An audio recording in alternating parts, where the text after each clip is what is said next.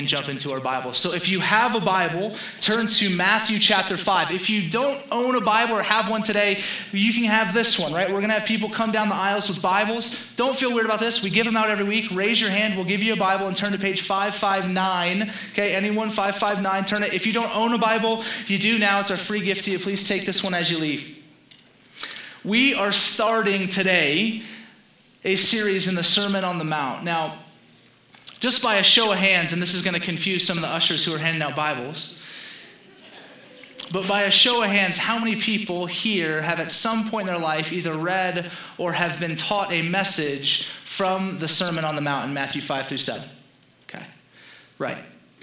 I would say that even in the church and outside the church, this is probably the most popular passage of Scripture. I, I, don't know if people outside the church really know the details. I don't know if they know the ins and outs. I don't know if they can tell you all the verses. But I guarantee you they can tell you some of the one liner quotes that come from it like the golden rule, right? Do unto others that you have them do unto you. People know that one. You hear this one a lot, right? Don't judge lest you be judged, right? You, you kind of hear these ones over and over, and they sprinkle our culture. And yet, I'm going to tell you right now, we don't know the half of it. I've been studying this thing for a while now, saying, okay, God, what do you have for us as you move us into this series for the rest of this semester? And man, I'm only skimming the surface of the depths of which I think God wants to do something in my heart and in the heart of our church to transform us to live like this. So maybe we could quote little one liners here. And maybe you've read the Sermon on the Mount. You're like, okay, I already kind of know what it says. And so I'll disconnect or I'll go find something else or whatever. I'm going to say this that if we were to sit down and we were to look at your life or my life, if I'm honest, right? If we were to sit down and say, okay, this is the ethic with which we're going to hold up our lives to, I guarantee you, you will no longer say, I get this. And neither would I. Because the bar is high. What we get in the Sermon on the Mount is this incredibly authentic, beautiful, yet difficult ethic of the kingdom of God. And this beautiful ethic of the kingdom of God exists in stark contrast to the ethic of the world. Right, to the ethic of NAU, to the ethic of Flagstaff, to the ethic of whatever your home is, I guarantee you, this and the values that we will look at are not the same values that the world adopts. And as Christians, and, and, let me say this, I realize that some of you here, you, might not be a Christian. We, have non Christians visit every week. There's actually more of you in the room than you think. So if you're sitting there thinking, I'm the only one, you're not. But I want to say to you, thank you for coming. But I want you to know that this is an ethic that the church is supposed to live up to, and we haven't, and so we apologize. So if you're here and you're a Christian, my hope is, is that as we work through this series for the next 12, 13 weeks, that you would allow God to come in and truly transform. And you're going to have the opportunity, as you do every day, to daily choose which ethic you want to be part of, which story you want to believe. And I pray for us this morning that it be the story of Matthew 5 through 7 and not the story that the school or your teacher or anyone else will sell you. The ethic of the kingdom of God is truly how we experience the good life. So the world is always telling us what the good life looks like, and we're going to color that a little bit more in just a moment. But it's always saying, okay, when you're born, here's what your future should look. You should pursue the good life. And so I have some stats for you. 80% of millennials, which is a lot of us in the room. I'm really on the on the top end of that that uh, that generational thing, and which frustrated me at first, but now I've embraced it. Um, 80% of millennials say that when they were polled, hey, what is a great desire of your life? The number one answer, 80% of the people said to be rich. Right? The, the, number one thing, even though if you talk to any rich person who's ever lived, there's not a single one that on their deathbed says that's a good thing to pursue. Not a single one. And yet 80% of us say, yeah, you know what I want to chase is money. The other one, 50%, 50%, okay? What was the next thing? 50% of people said it was to be famous, which is just silly because if 50% of the people in the world are famous, famous doesn't mean anything anymore and no one's famous. If everyone's famous, no one's famous. So about 49% of you need to drop that as a goal so the 1% actually has a chance. These are the top two goals of the millennial generation is to be rich and famous, and yet for some reason we have not learned where over and over and over the rich and famous say, that didn't work. And yet we crave it, amongst other things that we'll talk about in just a bit. The ethic of the kingdom of God is going to call you to something different. It's going to call you to something that is so upside down and countercultural that you will think it's wrong and it's outdated and it's not something we should live for. But I tell you right now, and I know many of you don't even know me, but I'm going to tell you this here is the good life. The good life is lived, and when we live in line with Scripture. Okay? That, that, that's my Man, that's my desire and how I want to implore you on the front end because I'm hoping that you stick with us and you learn. And a lot of this, right? Because I've been in the church game for a while, so I've shown up and, and I know you can just come and you can kind of check out pretty quickly. And you can say, well, I'll learn and maybe I'll get a couple notes down on a page, but as soon as I leave, I'm going to go do my own thing. Let us not be those people because that's not what Christ has called his Christians to. His disciples have been called to much more. And again, I continue to digress, but I will slow it down now. I want to share one of the last parts of this sermon that Jesus gives as his, I think, imploring moment to us to say, this is really important. And so he says this in Matthew 7 at the end of the Sermon on the Mount, verse 24. He says, Everyone who hears these words of mine and does them will be like a wise man who built his house on the rock. And the rain fell, and the floods came, and the winds blew and beat on that house, but it did not fall because it had been founded on the rock. And everyone who hears these words of mine and does not do them will be like a foolish man who built his house on the sand. And the rain fell, and the floods came, and the winds blew and beat against that house, and it fell, and great was the fall of it. Okay. So, from Jesus' own mouth, if you don't believe me, okay, if you're here and you love Jesus, right? If you're, if, and you're like, you know what, this guy's already crazy, I, I, I'm just going to do my own thing, whatever at least listen to Jesus, right? Like, at least listen to his own words when he says, listen, what we'll talk about over the next 13 weeks, you should do it. Like if, you you are a fool to not live this way. And hear me, I am a fool because I don't often live this way. That is how countercultural this ethic is, and yet let us please at least heed the words of Christ. Last thing I'll let you know is we are in a crazy season in our society, right? Now, if you're on Facebook, if you open up Google News, if you read anything, if you come here, we try and talk about a lot of issues that's happening in culture. If you look at this, you're just like, man, something is up. This is wild. We're entering into a fall season, right? We have the election coming up in November. We will never tell you who to vote for. We're not going to make that political statement, but I will tell you this. There is a, also a politic of the world, right? There's a way that the United States, there's a way that the Western civilization, the way that the world governs itself, and there is a politic of the church, and that's what we have here today. And so even as we move through this very tumultuous season in U.S. history, I pray for the church that we would cling to the politic of the church, which is this. And so as we navigate those tough questions that what God says would overrule kind of all of the blogs that you read. All of the 140 character tweets that you think are true but are actually from the onion, right? that scripture would become more real for the church than ever before. And so, so I'm done just I'm done begging you. That was my kind of initial please pursue Jesus as we go as we go through this series, okay? Please just pursue Jesus. Let him do work. Don't, don't do what I've done for so many different seasons of my life and just say, okay, I got this. I'm fine. I'm, I'm going to stick with the status quo. We are not called the status quo. We're called to far more than that. Amen? All right, verse 1, here we go. Seeing the crowds, this is Jesus. He went up on the mountain, and when he sat down, his disciples came to him, and he opened his mouth and taught them, saying, and, and stop there, right? So just let's set the setting. So where are they? They're on a mount or mountain, right? He's looking out over the people. We have two sets of, uh, of people in the audience, right? First, there is the disciples. And so the disciples, right, these are Christians, right, men and women who have decided, I want to follow this guy. Like I align with what he says. So probably most of us in the room. But there's another, act, another, another audience there, and it's the crowd, right? It's these people who, man, have heard these things about Jesus and have come to try and see what is this guy about? What is he going to say next? What is he going to do next? And I think for the most part, a lot of them have their ears tickled and want to know more because they maybe want to follow him. But amidst the crowd, there's also some that are only following Jesus because they want to tear him down, right? They just want to listen in. Hey, what's he going to say? What's he going to do next? So we can discredit him and tear him down. So this is not too different from our culture today, as many of us being Christians, as you go out in the world, believe me, if you think the world is not watching your life and what you say, you're a fool. They're constantly examining what, what is the church going to do now that is going to be stupid? What is that Christian that I know going to do that's going to contradict everything that they say they believe?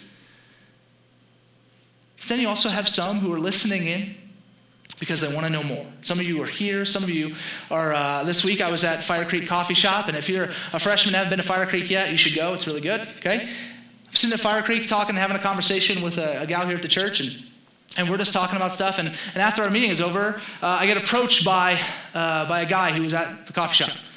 And he comes up to me and he starts just asking all this. He says, Hey, you, you told this girl this and that. And, and just kind of runs through all these questions.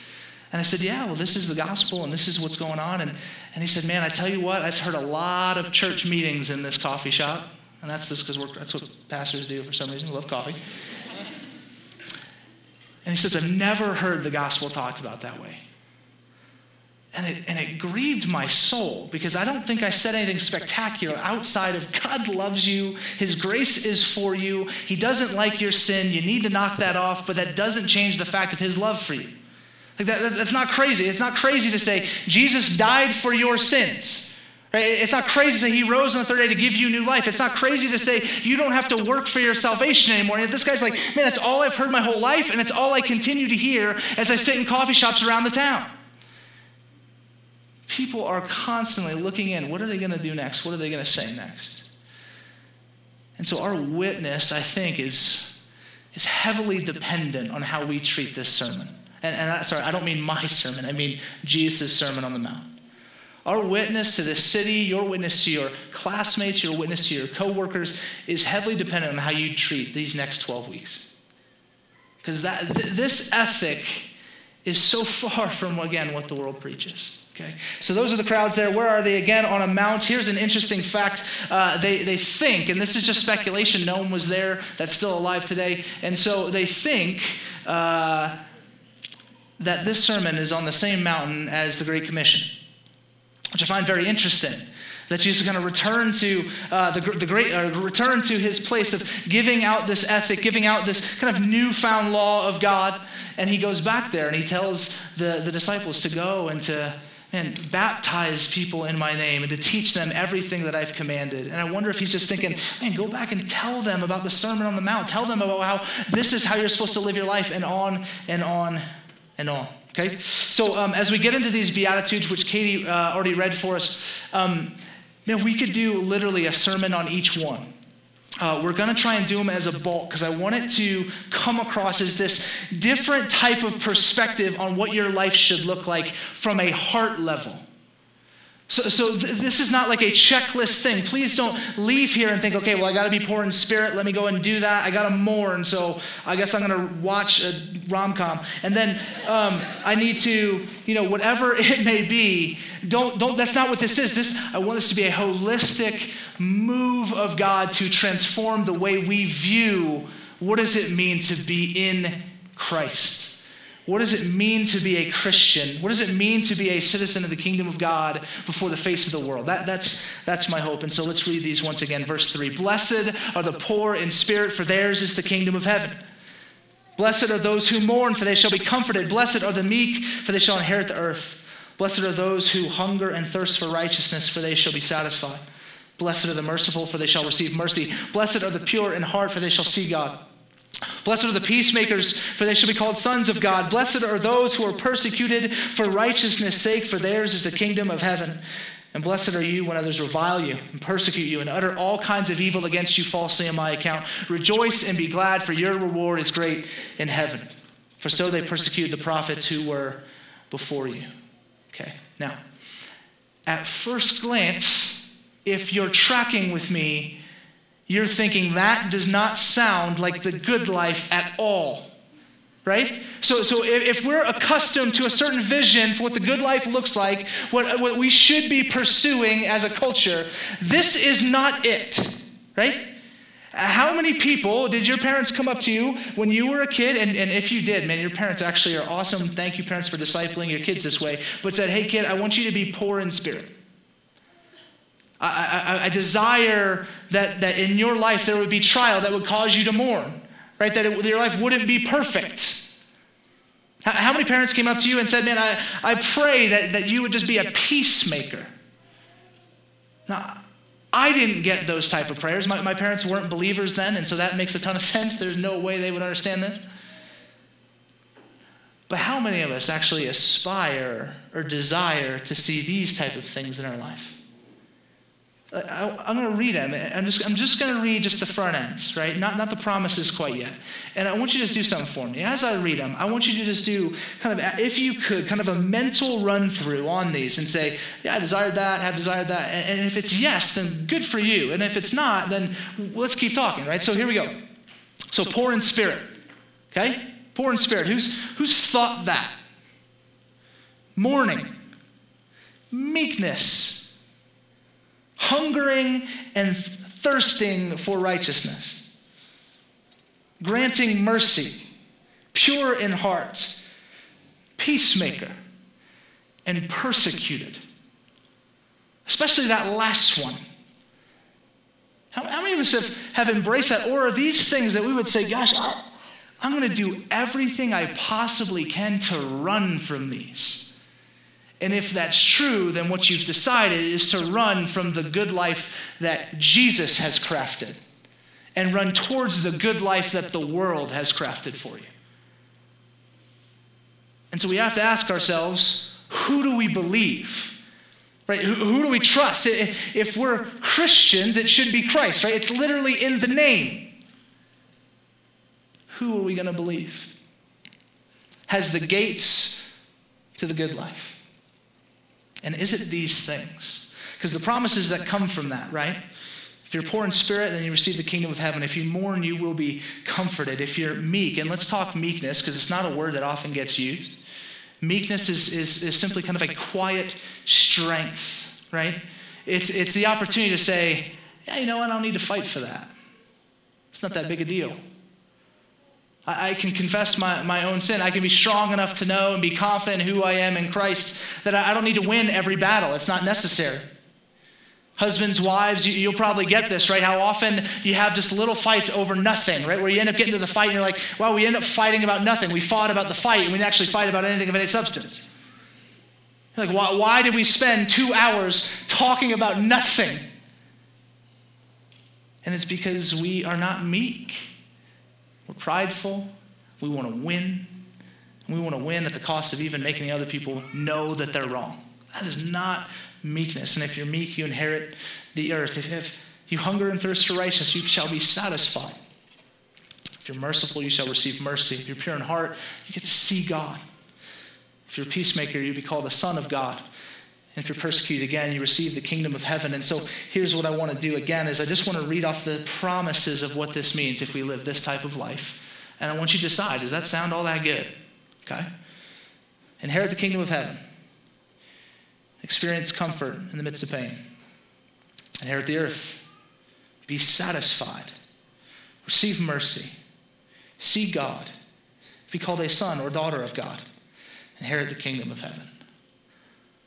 Like, are, are those valuable to the church? And I'm really asking. Like, are those valuable things to us? I, I think they should be. I, I, think through my life, and I think through the things that I want to aspire to, the things that I want to be true about me, the things I want for my life in the future. And I don't often list these types of things, guys. And yet, right off the bat, in the start of what we probably would say is the greatest sermon ever preached, Jesus is saying, This is the lens with which you need to view your life.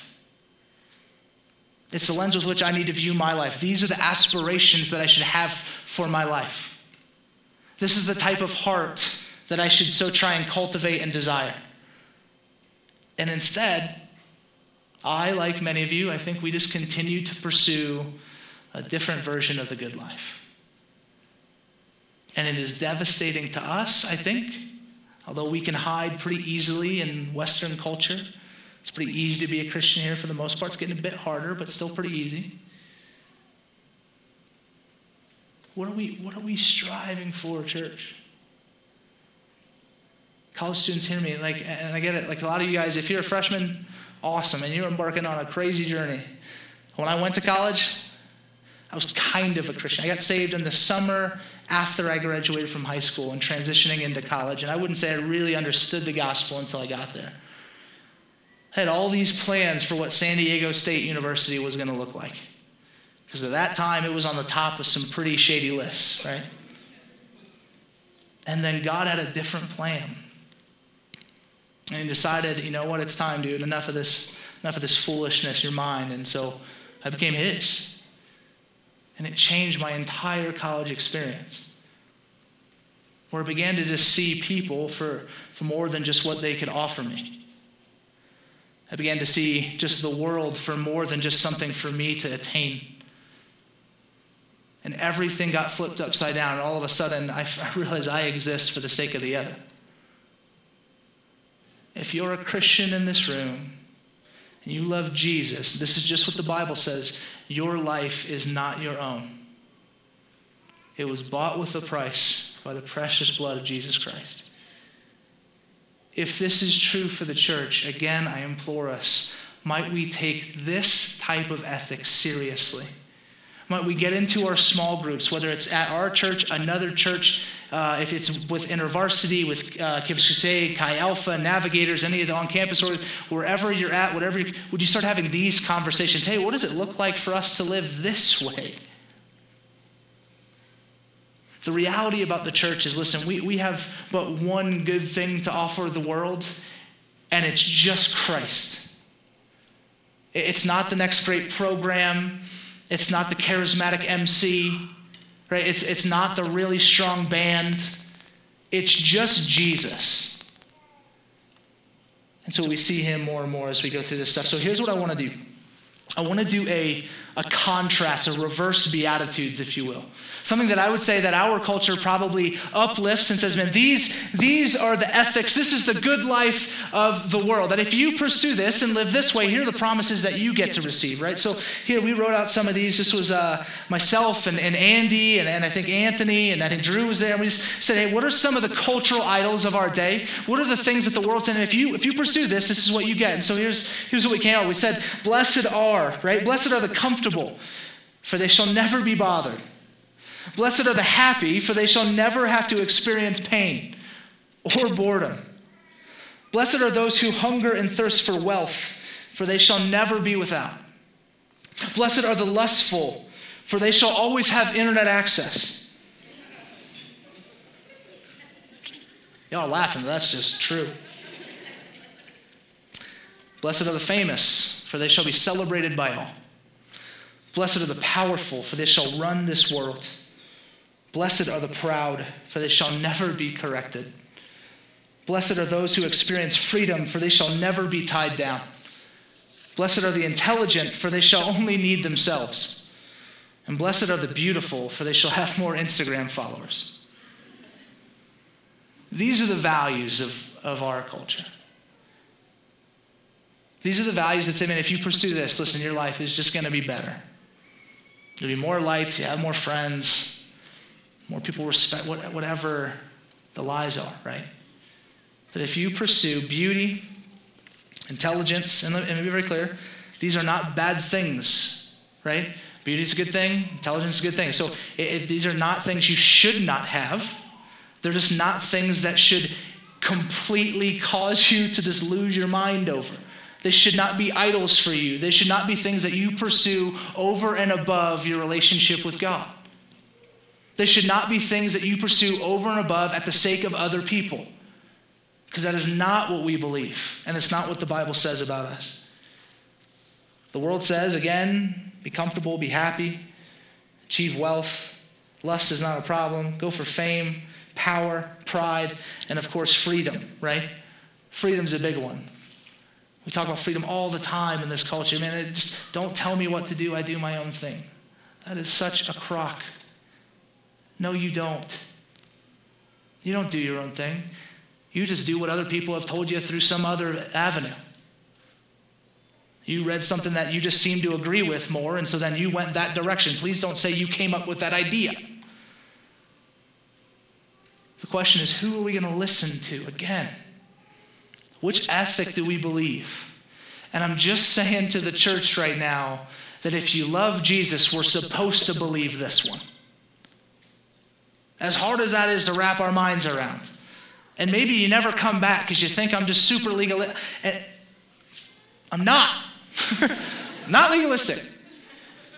I'm just convicted by the Holy Spirit. I tell you, this, this, this stuff, I'm driving with my wife, Verity. Uh, what was this, like yesterday? I don't know. We're just talking. And I'm, I'm just letting her know that this sermon is just ripping me apart. I've been a Christian for 13 years. I've been a leader, right? I'm a pastor now. And this thing is tearing me apart, guys. Because I'm looking at myself, my own life. I'm looking at our family. I'm looking at our friends. I'm looking at the city. I'm looking at our church. And I'm just wondering, what the heck am I pursuing? Is what's here, can I line up and say, then that, man, I'm, that doesn't mean I'm not going to fail, doesn't mean that I don't make bad decisions, doesn't mean that I don't choose the wrong thing every stinking day, but is this my trajectory? Do I want what the Bible says, or do I want what the world has said, or what I've crafted out of kind of all of the values of the world?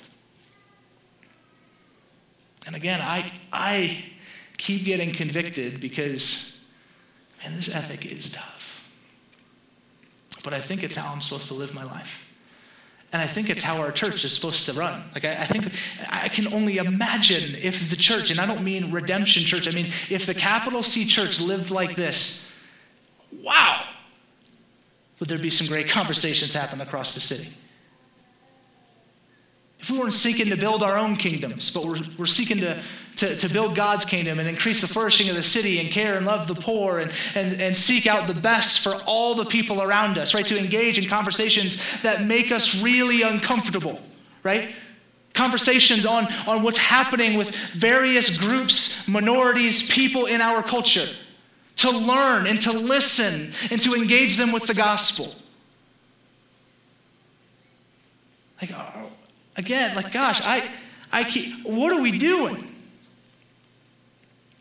And so I hope, I mean, probably a lot of you guys are like, we're not on the same page, dude. Like, you're, you're just really jacked up. And that could be totally true. Like, we might have just brought in the greatest incoming freshman class of all time, and you guys are all just, like, on it, right? And you're like, yeah, dude, we did this last year. What do we do? like, I made, like, I literally settled peace between us and Iran the other day. It was amazing. and if that's you, like, get up here and preach. Because I, I need to learn. Okay. Um,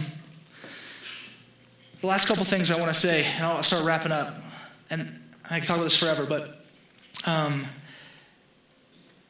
this is not something that is an add on to your life. The Beatitudes are, are, not like an addition. You see, when, when Christ came and he did what he did, uh, he, he didn't just kind of purchase like you and then the old you, and then he's just going to tack on some stuff, right? So 2 Corinthians 5.17 says, Therefore, if anyone is a new creation, right, the old has passed away, behold, the new has come. So, in other words, if, if you're here and, and you're a Christian, um, you're not who you were, right? So it's not old Vince plus the Beatitudes. It's not old Vince plus whatever stuff we can glean from Scripture. It's not old Vince plus whatever I learned from community. No, no. You are a different person. I am supposed to be new. The Beatitudes are supposed to be the ethic of my heart, not an addition to the ones I already have. The reality of the gospel, the reality of what Christ has done, is that is true for every born again, Jesus loving, confessing, repenting, Bible believing Christian here in the room. We just don't live like it. But I don't want to have us leave here freaking out because we're like, well, this sounds terrible. I'm not going back there because it just, there's no way. And you're right, there kind of is no way. This ethic is so incredibly difficult. I'm with you. It is hard. And so we needed someone to be able to do it perfectly. Amen? Anybody have an idea who that might be? You can say it. You can say it. Come on. There you go. That's right, Jesus. My old pastor in San Diego, he used to do this thing, is where I got pretty much got saved. And see Pastor Tim here, he knows, you know, I think he knows this quote, but my old pastor's named Miles McPherson, huge church in San Diego called The Rock. It's like 14, 15,000 people large now. Um, when, I, when I was there, it was a nice, small, little, quaint church plant of 3,000. And uh, that dude, he launched first day, like day one, they had 1,200 people at his church plant. It's crazy. That being said, he had this thing where he would say, uh, he'd start off every sermon. He'd get up there and he'd walk up and he'd say, Hey, church, who's the man? Right? Who, who did that? Who did that? Are you from The Rock? Are we friends? Oh, man, come talk to me after. That was great. He would do that. And the whole church would do it, right? It was incredible because you'd be walking through. I used to work, this is kind of painful to admit, I used to work for Aveda, right? And so, if you don't know Aveda is, it's hair and skincare. And, uh, and so I used to work for the Aveda at the Fashion Valley Mall. And so I remember Miles McPherson was walking past uh, Aveda one day, and I lean out the window, I go, Who's the man? And before he could turn around and say it, three other people in the mall said, Jesus! And I was like, Oh! like it was this, like the Spirit was there. He was, Jesus came up the escalator. It was crazy. Listen, as silly as that line was for me, I can't tell you how often it plays through my mind in my daily life. Because when I get confronted with an ethic like this and a call to live a more radical life than I live, and I'm confronted with a broken world that just needs me to be that, when, when I watch a video, dude, I tell you, when, when JD's singing that song this morning and I'm watching that video, I'm just, I'm crying. It does not take much because I, I just remember so vividly these girls' voices talking about their, you know, what they've had to deal with. And the love of God that came in and changed everything. And so I want to I want to read one last set of beatitudes here. As fulfilled by Jesus in the gospel. Because this is the good news for us this morning. This is, the, this is the news that allows us to go away and still function and not be completely floored by the fact that we kind of stink. And it's this it says, Blessed is our Lord and Savior, Jesus Christ, who was the poor in spirit, that he might inaugurate the kingdom of heaven, who mourned in the garden, bringing comfort to all mankind, who was meek laying his crown and his life down that we might become heirs, inheritors of a new world. Blessed is our Lord and Savior Jesus Christ, who hungered and thirsted for righteousness, proving himself perfect, satisfying God's wrath and his mission to bring true satisfaction and contentment to his people, who embodied mercy, that mercy might come to us. Blessed is our Lord and Savior Jesus Christ, fully pure of heart, and now shows us God who made peace between God and rebellious humanity to invite all to be called sons and daughters of God. Blessed is Jesus who was perfect, who had done no wrong, but yet was persecuted, beaten, scourged, and hung that all who love and trust him might be given the kingdom of heaven. Rejoice, all who are citizens of this kingdom. Rejoice and be glad, for great is your reward in heaven. See the beauty of Christ preaching this to a bunch of people who some are going to buy in and some are going to back out and some are going to flounder for a while. Is that fully in his head, he knew, I'm going to embody this thing perfectly. Jesus said he came to fulfill the law of God. The Sermon on the Mount is the greatest commentary on the law of God from the Old Testament, and he fulfilled everything from the Old Testament to the New Testament, in between and after. He is perfect. He has done it because we could not. And because he's done it, now we are new in him, so we have a fighting chance to go and live this way because we need to glorify God and we need to bring his glory to the world. Amen? This, this is what's true for the church. And praise him. We're going to be sing some songs. And man, I, I, it's good to have some students back. Sometimes in the summer, you know, with us oldies, it's just kind of like,